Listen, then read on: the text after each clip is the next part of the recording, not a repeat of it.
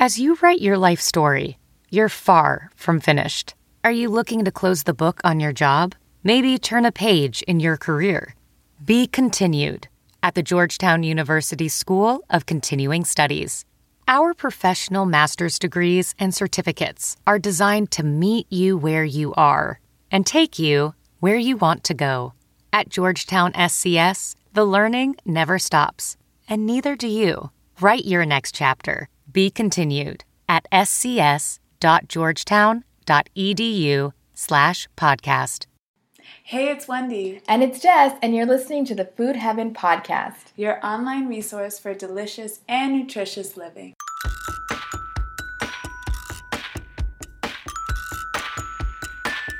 Hey everyone, this is Wendy, and today I'm here with Margarette, who's sitting this one in for Jess. Margarette is my amazing coworker, and she's also a certified diabetes educator. Um, in a previous episode, we spoke about prediabetes, and a lot of you sent us questions and comments just about how to manage diabetes um, when it's diagnosed, and we just got tons of positive feedback, so we figured this would be a great episode to have. This is such a loaded topic, so we're breaking this podcast up into two parts. Today, we're going to get into just an overview of what diabetes is. We'll talk about risk factors, signs, and symptoms to look out for, what tests you can do to confirm a diagnosis. Um, we'll also talk about what are the goals for your blood sugar.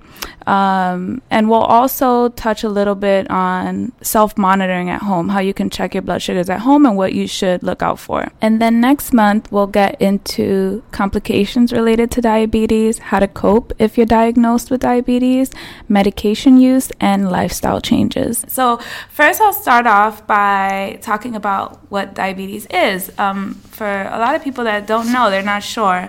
Um, diabetes is a group of diseases that result in high blood sugars, blood glucose.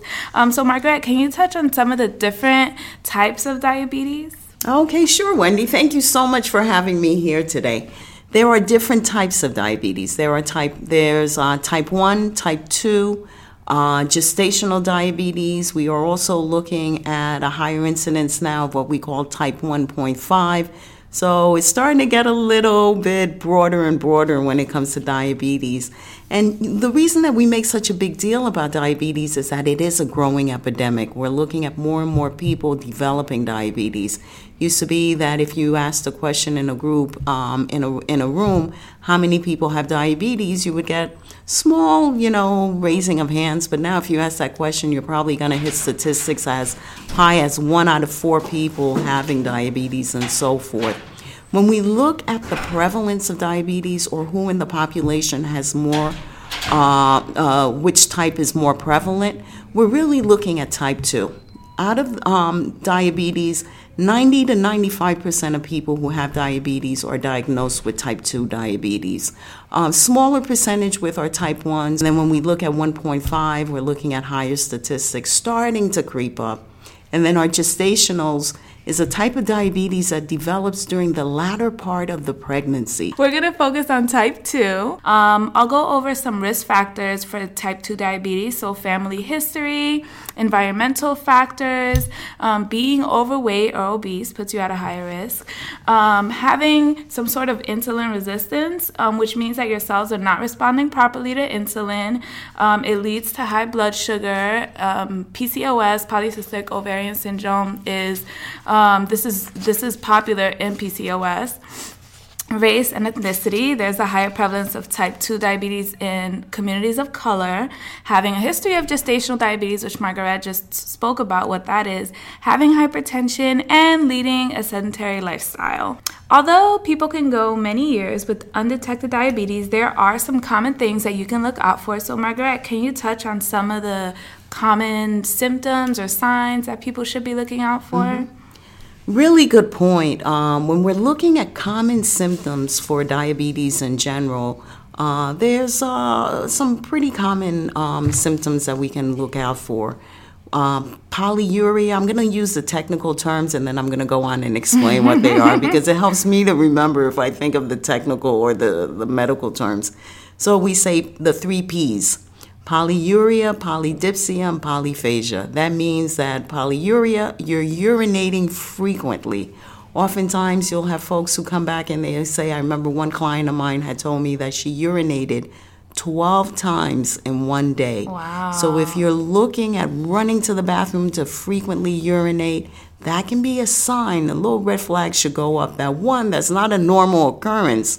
And it could be related to other things other than diabetes. It may not just be, you know, elevated blood sugars causing you to urinate frequently. It may also be a sign, especially with women, of urinary tract infections, or it could be something going on with the bladder. But oftentimes, if they're linked with other things, for instance, polyphagia, meaning that you're always feeling that you've got to eat, you're constantly hungry, and you're munching and right? frequent thirst. Yes. So those three combined should raise a red flag that something is definitely wrong. You're urinating frequently, you're always hungry, and you're consistently feeling that you're thirsty. There was a classic um, um, um, what do you call it, um, excerpt that I had read once where this gentleman has said that, listen, I was urinating and drinking water at the same time. if you can picture something like that in your mind, that's the classic signs of the Yes. three Ps. When we look at our type 1s, unexplained weight loss should be another red flag as well. If for whatever reasons you're experiencing the other three symptoms and you're also losing weight frequently um, or consistent unexplained weight loss, that can be a red flag as well. In our type 2s, weight loss doesn't seem to be so much a factor as more like weight gain. As weight goes up, with our type 2s, especially our pre diabetics and even our gestational diabetics, if you're gaining a lot of weight, that can be a trigger for developing elevated blood sugar levels, which we link to that insulin resistance status. And then as the weight goes up, the blood sugars are also going up. And then, as well, too, blurry vision. If you're uh, complaining about your eyes being blurry at all times, or you're seeing spots or floaters, or there's unexpected vision change, maybe uh, dry eyes could be a symptom, or you're looking at red eyes. That could be a trigger as well that something definitely is going on. And you know, we have to remember that going for our physicals is extremely important. Yes, so important. Absolutely. Yes. Okay. And so, how does someone know whether or not they have diabetes? How can that be confirmed? When we look at how we can confirm having diabetes, you definitely have to go in. You can develop diabetes. Oh, and I forgot to have mentioned that uh, fatigue, chronic fatigue, can be a trigger as well to give you a red flag that something is wrong. You know, we should not just say, hey, listen, I'm tired and I should be tired all the time. No, we should not be tired all the time. That's another red flag as well. Um, chronic fatigue.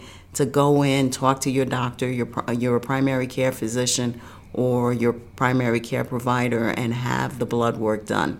In order to be diagnosed with diabetes, you have to go in, guys. You can't self-diagnose yourself and say, "Okay, I have diabetes. Now I'm going to go out there and and and prescribe myself uh, medication." No, you have to go in and have the blood work done. So there's a couple of different blood work that we can do. We can go in and have an A1C test done, which is very commonly um, used to diagnose diabetes. An A1C test is a uh, blood test that looks at the life of the red blood cell.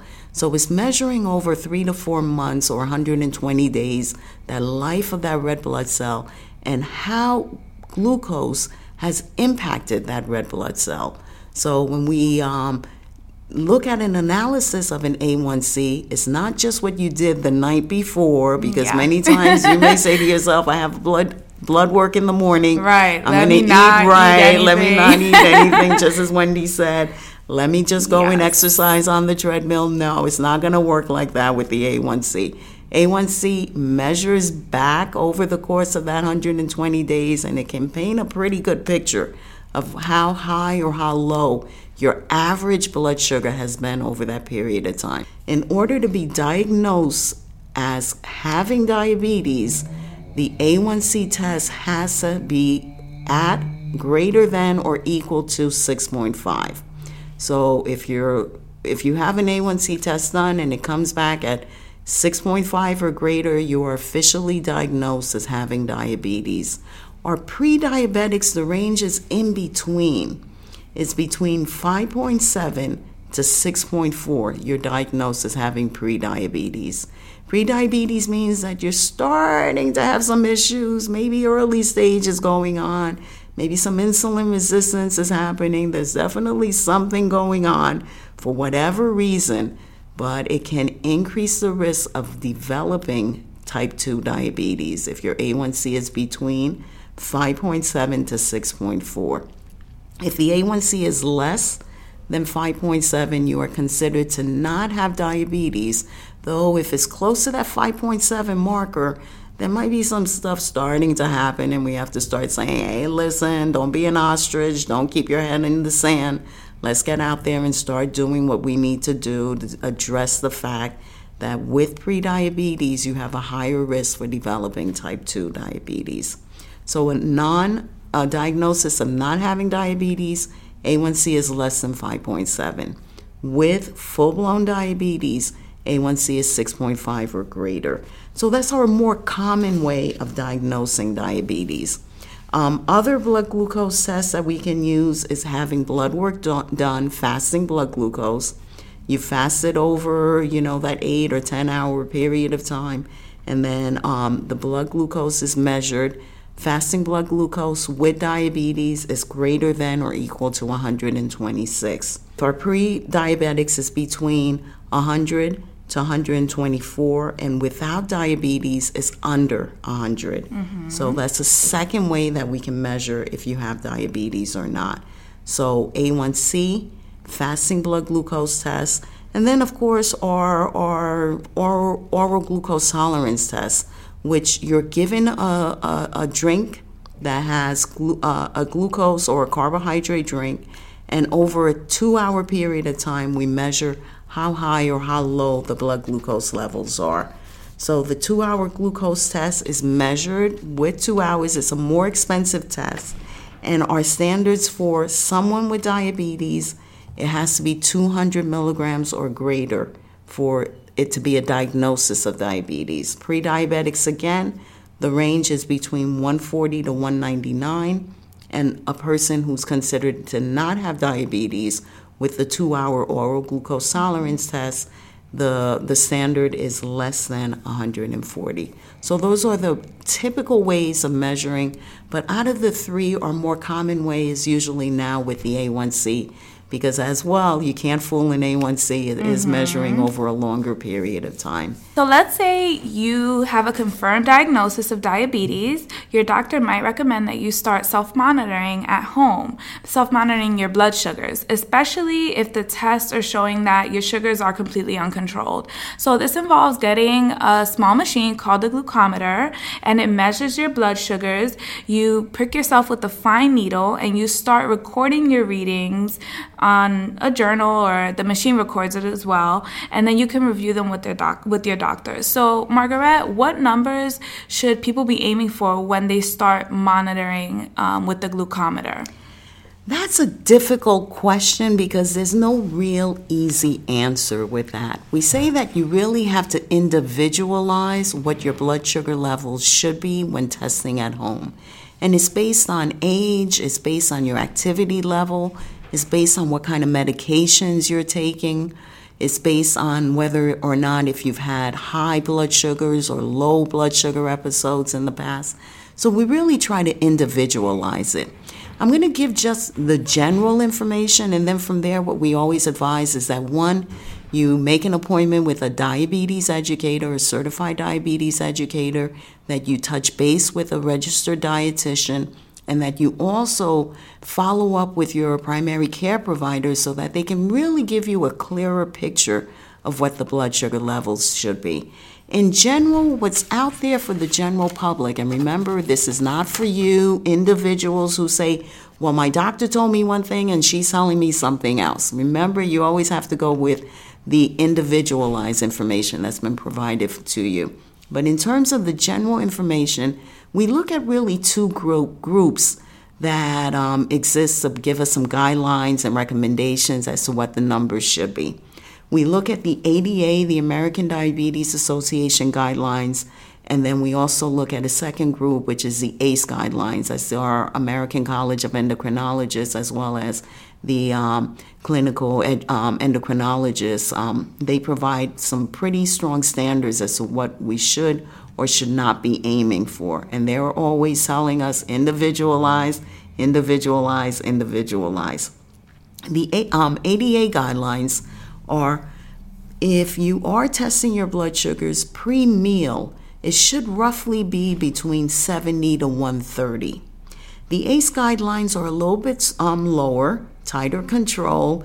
They're recommending that the blood glucose pre meal should be no more than about 110 or so. And this is fasting, right? That's absolutely okay. correct. So, um, well, we can also say fasting as well as pre meal. So, we're going to use okay. it for both. Okay. okay.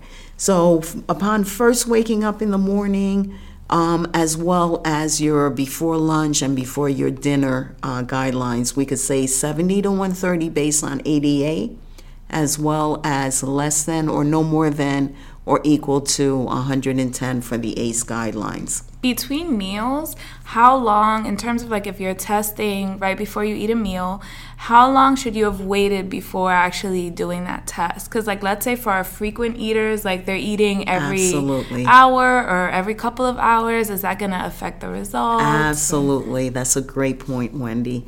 So, as a general rule, myself as a diabetes educator, what I recommend to my clients is that we usually say try to wait four to five hours between meals. That gives your body enough chance to take in the food, especially those carbohydrates, those doggone carbohydrates that you know we all love to death, yes. but raise our blood sugars more rapidly than proteins and fats. It gives your body a chance to take the food, the carbs in use it, work it, eliminate what it doesn't need, store what it needs for a later or a future date, and then be ready for the next meal. So, a good rule of thumb is to wait about four to five hours between meals. Two hours from the um, first bite of the meal, we usually recommend, based on the ADA guidelines, that the blood sugar should be no more than 180. And for ACE tighter control, less than or equal to roughly 140 is a recommendation. You never want the blood sugar lower than 70 because if it's dropping below 70, that's what we call low blood sugar or medical terms hypoglycemia. So be wary if you're hitting under 70, you have to take action right away and treat low blood sugar rapidly with quick acting carbohydrates. Now, in terms of the guidelines for A1C, which we're using as a measure of how well controlled the diabetes is, ACE and ADA also differ.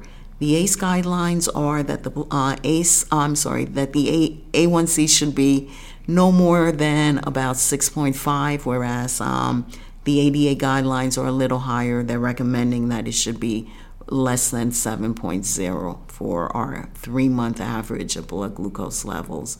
And you might be saying to yourself, well, what's the difference? Well, the endocrinologist group feel that if the blood sugars are running a little bit lower, closer to what a person without diabetes has in terms of their numbers, there's less risk of complications, whereas ADA is recommending that the numbers run a little bit higher. But we always, as I said before, have to really individualize it and say what's going on with that person in their home or in their particular case so that we can make adjustments based on what's happening. If you are on certain medications, throw out everything that I said. if you're on insulin, you've got to check your blood sugars before you take your insulin because you don't want to walk around and take insulin and not know what your numbers are. And that's a very important point. If you're on certain medications where you have a higher risk for having low blood sugar and you have a history of having low blood sugar, as well, you have to individualize it, and the recommendation is that you should be testing more often. If you're a pre diabetic, you can sometimes get away with not testing at all because we try to use diet as the first line of defense with our folks with prediabetes. So you may or may not need to test with prediabetes. It all depends on what's going on with the blood sugars or with the A1C. And so self monitoring at home is so important. Especially if it's been recommended by the doctor, um, because this way you have a better idea of how different foods and activities like exercise are affecting your blood sugars.